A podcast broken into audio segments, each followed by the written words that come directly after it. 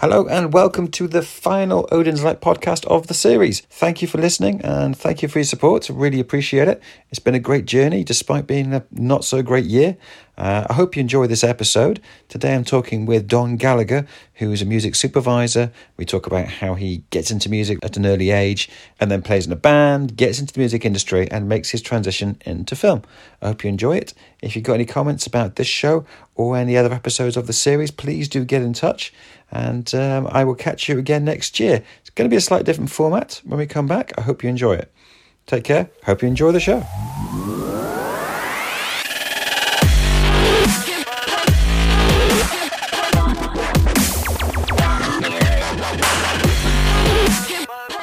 Thank you so much for joining me today. How are you?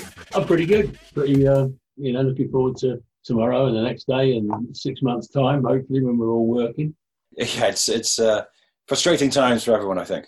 So you're a music supervisor. Uh, I worked with you recently on Hosts, but we met before that uh, back in um, Studios.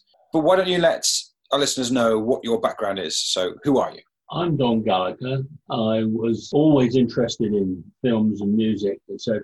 As a seven-year-old, I was living at my grandmother's house, and my uncle Terry was also living there. Terry was a uh, well-known do- documentary director. For a sort of rainy day, he would set up in the parlour a screen and a projector, and he would project silent film onto the projector and ask me, ask my brother, okay, what music should go with this? And then he'd reverse it, play some music. He said, what pictures should go with this? So I was seven and already interested. My dad was a terrific tenor singer who never made it.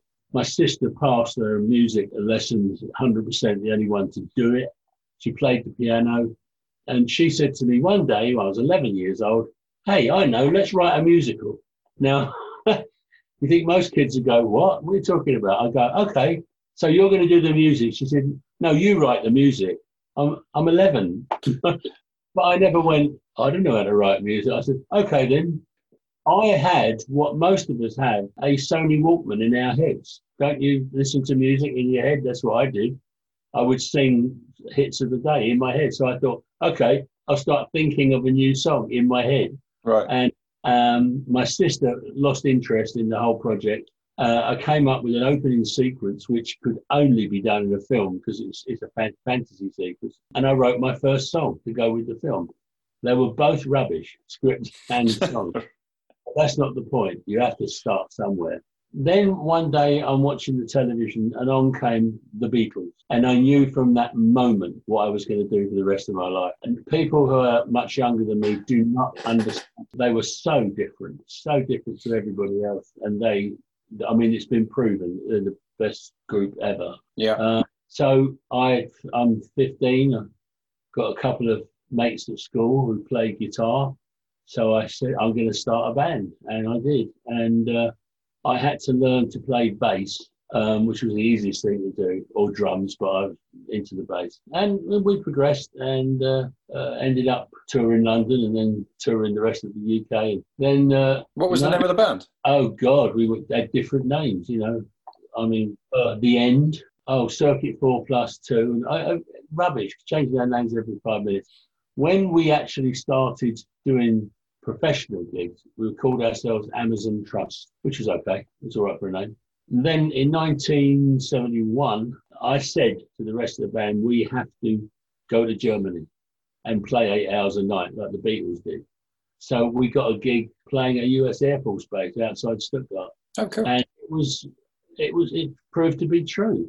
My brother, who's a big follower of mine, um, said to me he, only recently, you went out to Germany a good band and you came back a great band, and it was the difference. Because um, of all those hours just playing. That, yeah, during the period from 1970 and 1974, we made three, four singles, all of which flopped. That's where I found out how not to promote records. I discovered that after the date, the pluggers were in the pub all day doing nothing. So it taught me a lesson. Yeah. So that, and that that's when you transition into working in the industry rather than being the artist, right? Yeah, I the band split up in '73. Actually, we came back from one single in '74, but that was it. Uh, we, a, a, a quite an unpleasant um, uh, breakup. But I wanted to become a record producer, and I'm very fussy about things.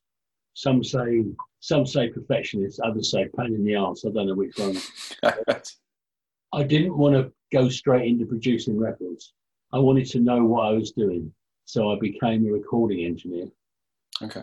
I would know exactly what I was doing. And um, yeah, I produced my first uh, record in 1978.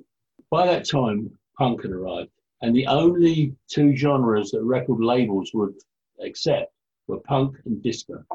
And I hated punk, so I went with disco. I knew I couldn't afford pluggers, and that was the downfall of any release, bad promotion. So I thought I'd do something that everybody knows, a, cover that everyone knows. They haven't got to play it 10 times. And uh, actually, I was plonking away at the piano, and my 1975, my um, my kid, the 78, sorry, my kid's three years old, and um, he said, "Play Doctor Who, Daddy." And I went, "No, go away, son. Play Doctor Who, Daddy." And I didn't. But as I'm walking along the street, I said, "How could a Doctor Who thing be a disco thing? It's ridiculous." Hold on. Oh yeah, he could do that. Yeah. So that's what I set out to do. I made a independent recording using session musicians, the Doctor Who thing, sent the cassettes to the finished mix off to all the five majors, got rejected by some and ignored by the others. So I had to release it myself and become an independent label. Uh, long story short, in the winter of uh, November, December of uh, 1978, we were we got to number 23 in the charts and sold 240,000 singles. Nice. Yeah, I thought I've arrived. I'll be. I was accepted as a as a business person, Mm. but the only request I got for production was, "Can you do a disco version of Blake Seven? Can you do a disco version of Alien?" And I thought, "That's it. This is not for me." Right, right, right. Yeah, a couple of things. I mean, I went across to um, the first Doctor Who convention in the States, um, and that was nice. Sold a few copies there. But that was really the end of trying. I realised that the punk had taken over, and uh, personally, myself, I think punk is what destroyed the record industry. Um, Ah, really? What makes you say that? because it wasn't so much the Sex Pistols or the Stranglers, it was the wannabes who listened to the thing. You don't have to be good at playing instruments. Ah, right. Those that took it to heart, I know I recorded some of them, and they were terrible.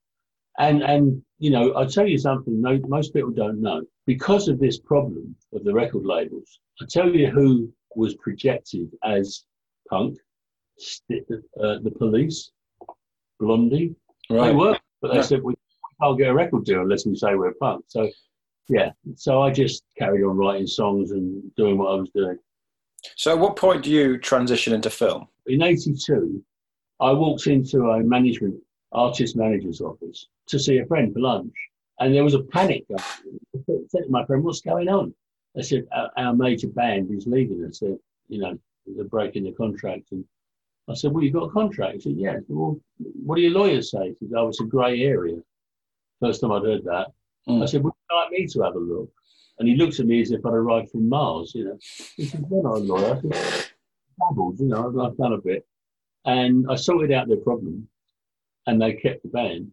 Um, and the guy, the manager, took me on as a in-house uh, legal advisor, and I was I was doing that well until 1993, really. But you asked about me getting involved with film. I was on the other side. Um, film companies were calling us and asking to to clear something we published, and oh, they were like lambs to the slaughter. They didn't have a clue what they were doing, and that included lawyers as well. And the idea came to me. I think I was watching a TV program, American TV film. The credits rolled and it said music supervisor, and I thought, oh, I could do that. Whatever that is, I can do that. right. I'd already started making. I I, I drank in Soho, um, where all the film crews and everyone went there, uh, the Blue Posts and places like that. And I started asking these friends, "How do I get to be a music supervisor?" They said, "What's a music supervisor?" And this was everybody, Mm. everybody, was directors. They didn't hadn't heard of music supervisor in the UK. So uh, okay, well, I'll a music supervisor must be somebody who does all the music. So I figured that out. And I started pitching myself, telling people. I finally got a call from Granada Film. They asked me, we've got to have a meeting with the Musicians Union that we signed something with them. And now they want a meeting about it. Could you take the meeting for it? I went, yeah, sure, absolutely. Um, what do you charge? I said, well, no, make me an offer. He said, £500. And I thought, £500 for a one hour meeting in Clapham? Yeah, I'll take that. He, absolutely, yeah. That was the beginning. I, I music, actually, what I said to the guy was, pay me a thousand pound and I'll be your music supervisor. He said, what's that? I said, what do you care? Um, and that was my first film. And then it went, I, I never advertised, never found advertising helped. Um, and it went word of mouth from there on. And I had at least one, sometimes two films a year, got paid, got credits. Yeah, uh, really great. Yeah. So it seems like even in the industry at that time, being a music supervisor was, wasn't wasn't that well known. Like, but it must have come originated from somewhere. Like in America, they had music supervisors. There was a chap here called Ray Williams, uh, who is around now, lives in the states. Uh, Dandelion Music, um, but again, I don't think anybody had heard of him either. Yeah. Um, every time I went to, say, the London Film Council or whatever, can I be put on your database? Said, well, we haven't got a database. We haven't got a music supervisor. I said, can you make one for me? And they did. Everywhere I went, they had to make a, a database uh, title for me. I, don't, I was on my third film. I think it was my third film, which was a Irish American co-production. Right? and I dealt with the Irish side completely. But you know what you you know as a producer what deliverables are. Yeah. Um, I sent my deliverables off to the states, and I got a phone call from the chief executive producer in, in Hollywood. Hi Don, just thanking you for your deliverables. Very good, very very good. Thank you. Uh, tell me something, Don. Could you music supervise a film based in LA? I went, well, yes, I could, but not to talk myself out of a job, but don't you have like a thousand music supervisors in Los Angeles? Oh yeah, we do, but they don't do what you do. And I said, what's that? And she said, everything. And to me, most music supervisors, and still to this day, are, yeah, we know a really cool band you could use and that kind of thing. But what I'd taken on board and created was one where I handle everything, everything to do with music. Um, Let's break into that. What yeah. do you mean? Because a lot of people listening to this will want to know what is it that you need to do. Okay. Well, I decided that I'm a head of department, so I'm the head of the music department, and I'm responsible for everything to do with music.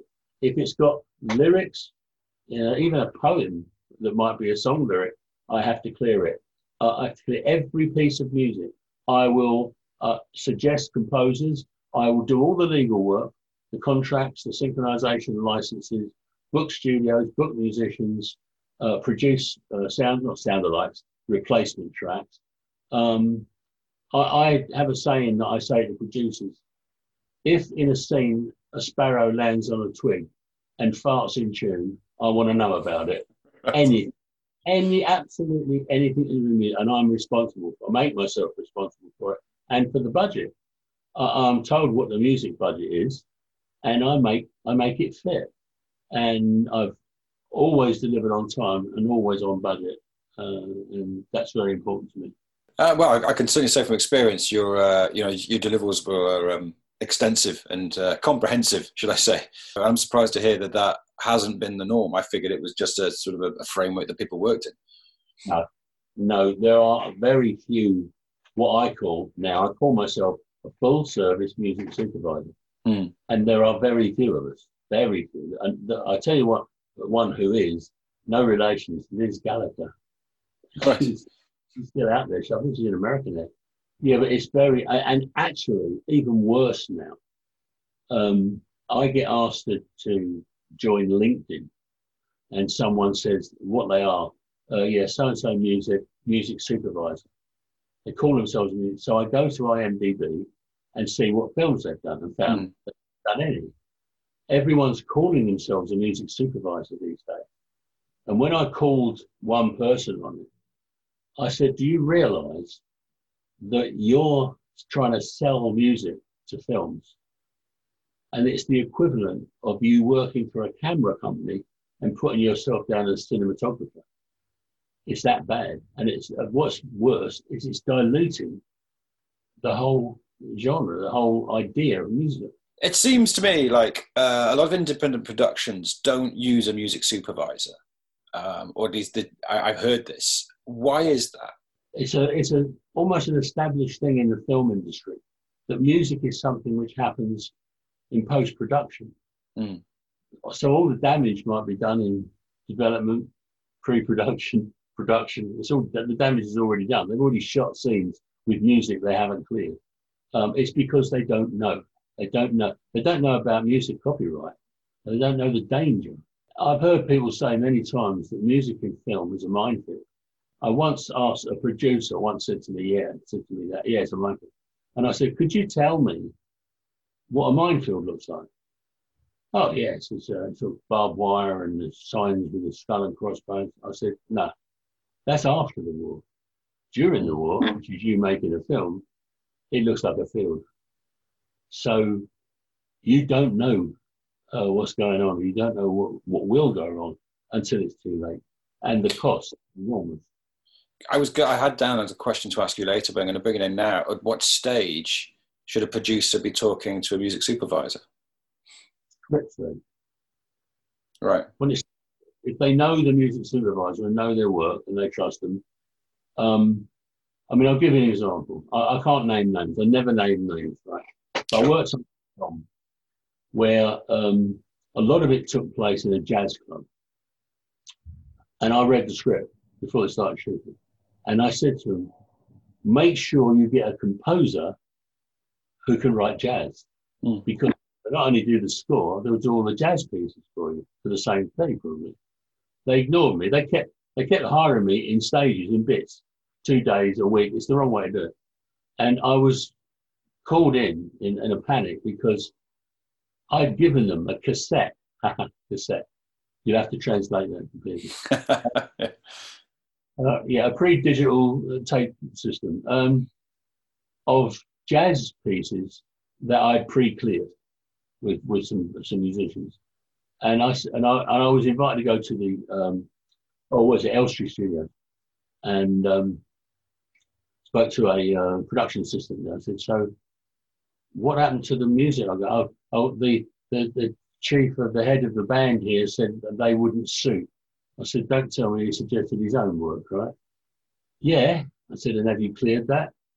I said, she said, oh, he said it wouldn't cost very much. I said, have you got it in writing? No.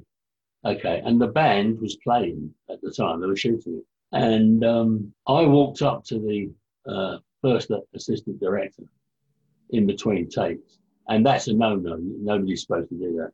Mm. And he said, um, he said, you can't come on set. I'm sorry. I said, look, I'm a music supervisor, and I'm telling you, if you carry on shooting, you won't have any right to use the music you're shooting.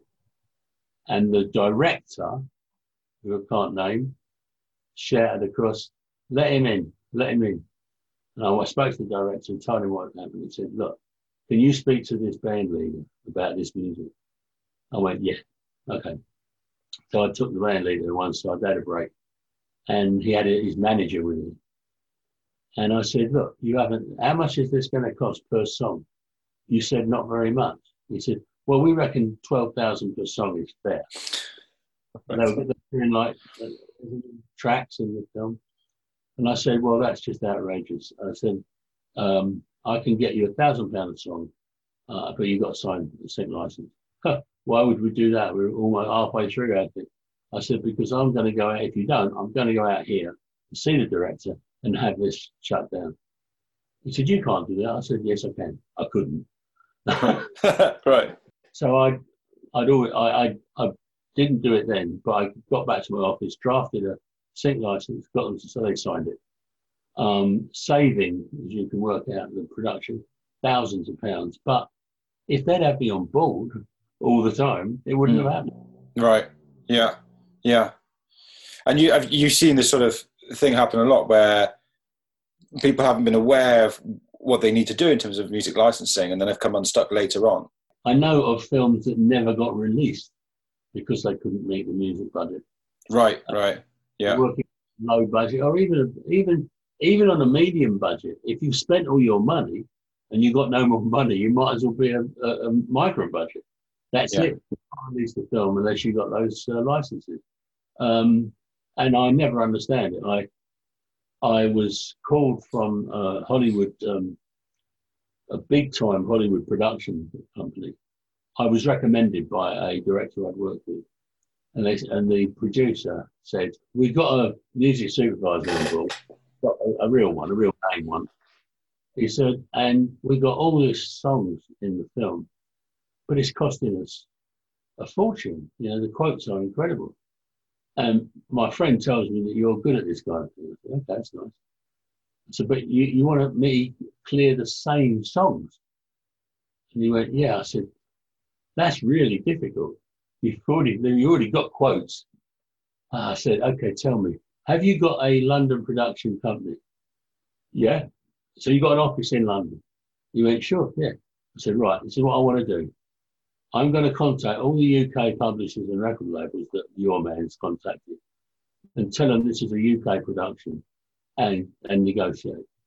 And I knocked $180,000 off the bill that's been quoted. Nice, nice. Yeah, and I did another couple of films for them. And...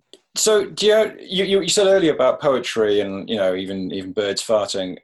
You have to worry more about than just the music then? Not really. I mean, I don't interfere in anything that doesn't uh, cut across my. I mean, if they're talking about a location and there's a band playing, um, I'm going to, okay, what are they playing? Mm. To play. Um, I've even had one particular director, producer, who hired me from script stage and then ignored me. Like they go ahead and book musicians and and I'd get a call from the second AD saying, well, we, we're doing all this music. And I said, really? I, am on a train, right? Spoke to the, these musicians, this band, local band. So what were you thinking of playing then? Well, she really liked um, um, It's a Wonderful World by Louis Armstrong. So we're probably going to do that one. I went to see the director. She says, what are you doing here? I says, I'm the music supervisor, you remember? Um, that's my son for me. I then had to, for that and another film afterwards, operate what I call guerrilla music supervision. Right, what's so that? Doing the job without letting the director know. right.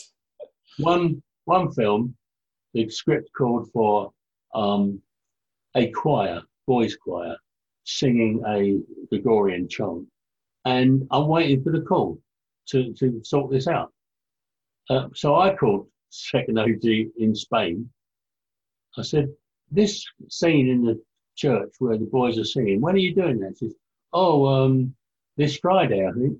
I said, and what are they, do you know they can sing? Do you know they can sing this particular Gregorian chant? Who's the musical director? So I got my brain box working. Okay, Spain, Madrid. And we had the internet by then. Right. So I went on and typed in Madrid, got English speaking school. And I came up with two. And I found up one of them and said, Have you got a music department? Yes. Who is it? Told me. I got put through to them. I said, Could you put a, a, a boys' choir together by uh, by Friday? And what's it for? I said, For a film. Oh, yeah. I said, I was, I'm sending you the sheet music, which I actually had to get from Spain. No, South America somewhere. Right. Uh, unknown. It's not a famous one. And um, I said, well, I'll see you in Malaga um, on Friday morning. right. So he he came down and he got he brought these boys, but um, the direct director, the second assistant director said, "Oh no, uh, that we've already chosen a choir." I said, "Are they a choir or are they just extras?" Well, they're just extras. I said, "Well, I've got a choir." Do you want to shoot them? Ask the director. I wasn't going to speak to her. Um, okay, we can use them. And this um, this teacher routined the boys from his class with this thing, and he conducted them. Um, and that was just one of many. Another scene in the film called for a um, now what do you call it? A castrati scene. You know what a castrati is? I'm afraid I don't. Well, it kind of spoils the joke if you don't know what it is. Um, and certainly the person I spoke to did that. I called Manuel. I said, when are you doing the castrati scene in the cathedral? Oh, we're doing it in a few days' time. I said, what have you done about a singer? We got a singer. Oh, good. How much are you paying him? Oh, you're just standard rate. I said, so he's doing it even though he has to have his bollocks cut off. That's what a castrati is. Uh, uh someone testicles cut off, so they're singing a high. It turned out it was a countertenor, and the director wanted the singer singing at the same time as I was about to give the game away. At the same time as the star was speaking on the same microphones, and um, I just, oh wait, no, we're not doing that. I, I got the um, the singer and the sound man in a corner in a in a cupboard somewhere, and we recorded his voice. Right. And and uh, that, that's how I was carrying on with this. Eventually, you can imagine I, I resigned from working with this this woman who never learned anything about sound. Right. Um, how to use it. Well, it's so important to get the sound right. I mean, a great looking film can just look dreadful if the sound isn't right. Absolutely, yeah, absolutely. Um, I don't. I presume when I go onto a film that they've got a good sound man. Yeah. Uh, don't think I've ever been disappointed. They, they pick a good sound man. Um, and I speak to them and we collaborate, make sure that things are done properly. Um, I mean, again, recording a band on stage live, mm. uh, but the band leader, uh, he got no direction, nothing to mind to, nothing. And the sound man ran a cable onto the stage and it's a it's a device that is used for the deaf in banks and things like that. So the, the band leader could hear one, two, three, four, and, and he started because the people dancing have got the dance or something as well. I, I fixed that well. So uh, right, so he had that in his ear. Where so it's right. I got you. Otherwise, it would have been all over the place. Yeah, yeah, yeah. I've I've witnessed it mostly on other people's films although they don't tend to boast about their mistakes. so music clearing is because there's different uh, there's different sort of levels of um, licensing that you've got to have. So why don't we break that down? Because I think that'll help people understand the value of having a music supervisor on board. Because I think a lot of people think if you get permission from the artist, then you're covered. But that's not the case, is it? There's more layers to it than that. Why don't we break down those layers? Well, um, there are basically two copyrights in, in a recording. One is the underlying songwriting copyright, which is handled by a publisher, mm-hmm. and the other is the sound recording, which is in the past was handled by a record label. Well, nowadays, of course, you've got artists who have, own their own masters and their own publishing and all that. But even if it's your mate who you've known for years, you have to clear the music with them. I've often had to say to someone who's an indie, do you own your own masters? Well, uh, the studio, no, the studio doesn't know. Did you pay the studio? Said, yes. Did anybody else pay? No. So you are the label. You own the master. And how many songwriters are there? These days it's usually 12. Um, because, you know, it takes 12 idiots to write a, a very bad song, really. But um, it, it, historically it's one or two or three writers. But it isn't the writers.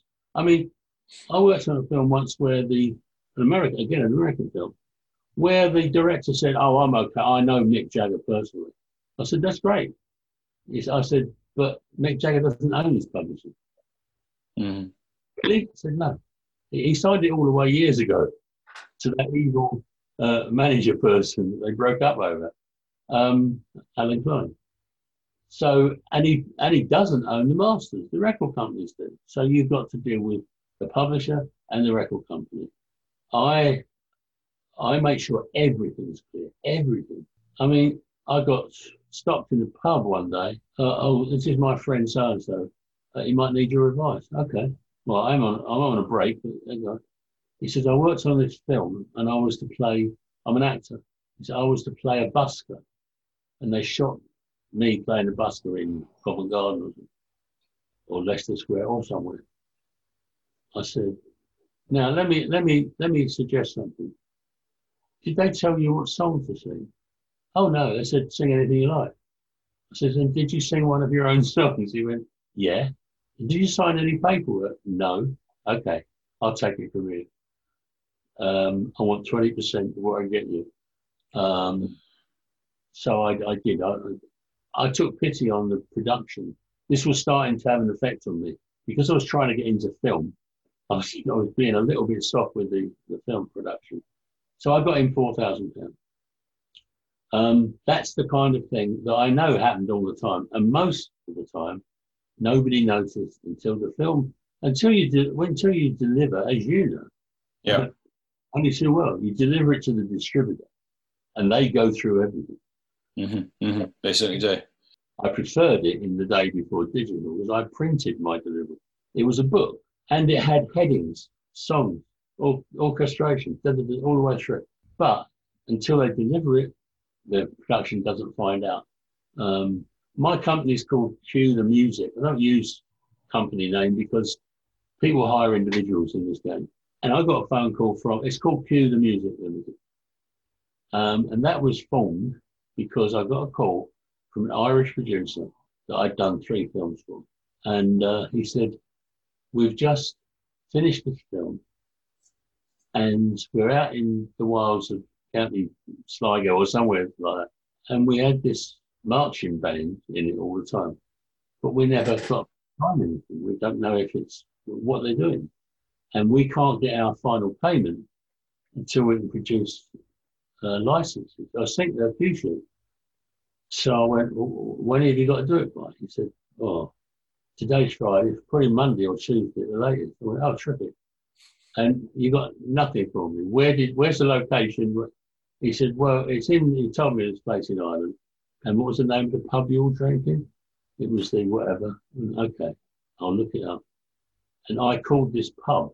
I said, you know, you had um, this film made a few months ago. Oh, yes, it's wonderful.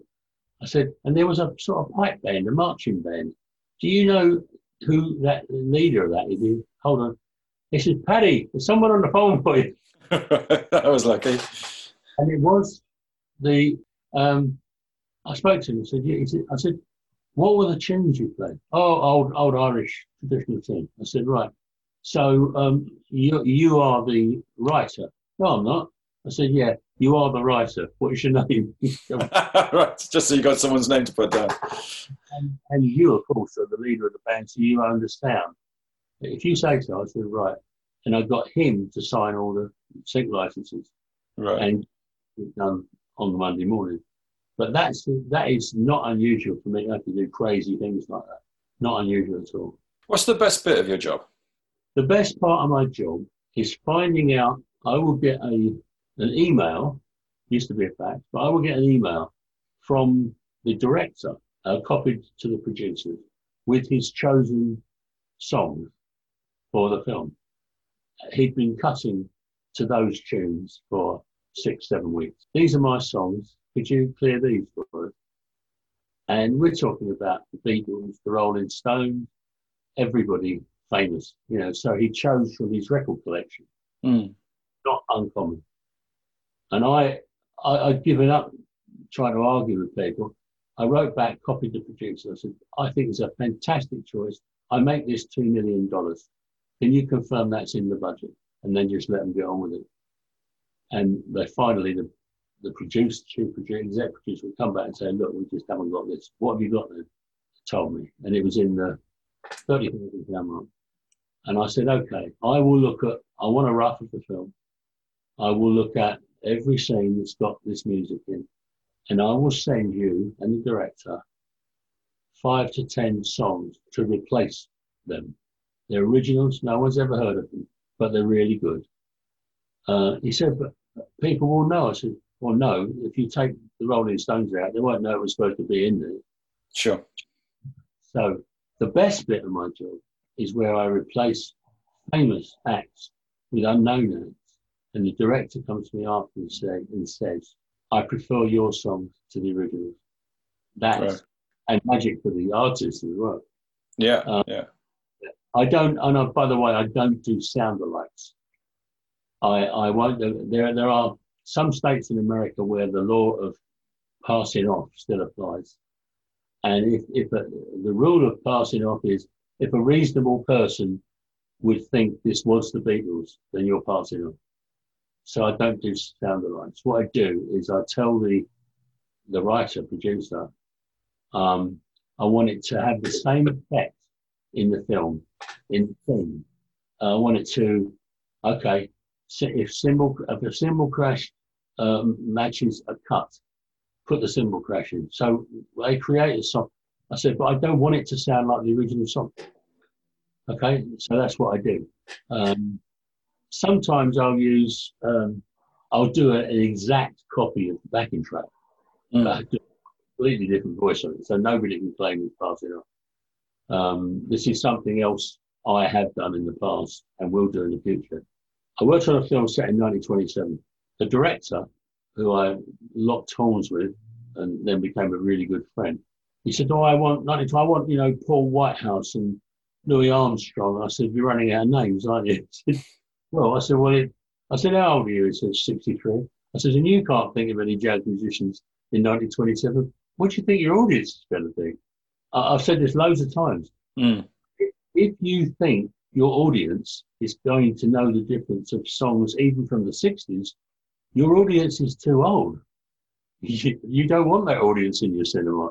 So what I did with this guy, I said, look, put whatever famous pieces of music and artists in your film scenes, uh, just put it in, right? And I will then find replacement. Mm. And, and what my old mate Mark Stevens, who's not with us anymore, he would do, he would go through the um, the original song, and he would write a, write a chart doing um, click track. Now, bear in mind, click tracks didn't uh, it happened until what, the eighties. They sound great, but they're not exactly in time. I mean, most people just wouldn't get it because they're all together. So he wrote a click track which followed them. Then he wrote a song which followed that click track. That click track, Right. And went in the studio, recorded it. I mean, we recorded it in Dean Street Studios, um, and we had a band. How the hell do you find? You don't just hire a trumpet player for an 1927 or a for a 1927 band. They play differently. So right. I, a, a tribute band, right? And they came in. They were great. And the funny thing was, the drummer came in in um, White Tie and Tails. right. And I went crushed you're really doing, you're really living it, aren't you? Oh no, because I've got a gig after this. right. They sound authentic as hell. And when I went back with the recordings to the dubbing studio, the mix, uh, I said, there's the things, and, and they put them in. He says, and the guy says, Christ, they fit. So of course they fit. Well, we don't ever get that. We have to sharpen it. No, no, I said, they fit. That's what we do and anyway, we did like seven or eight of these Dixieland type um, jazz things. It was great, and and I loved it. Um, another thing in that film was a scene where the love interest, the woman, comes in to the house, and she's been to the shops. I bought brand new album. Let's put it on, and they put it on, and the sound editor went, well, the editor really went. Uh, so we'll, we'll have to make it sound poppy and crackly. I went, why? So that's what old 78, 1927 they didn't.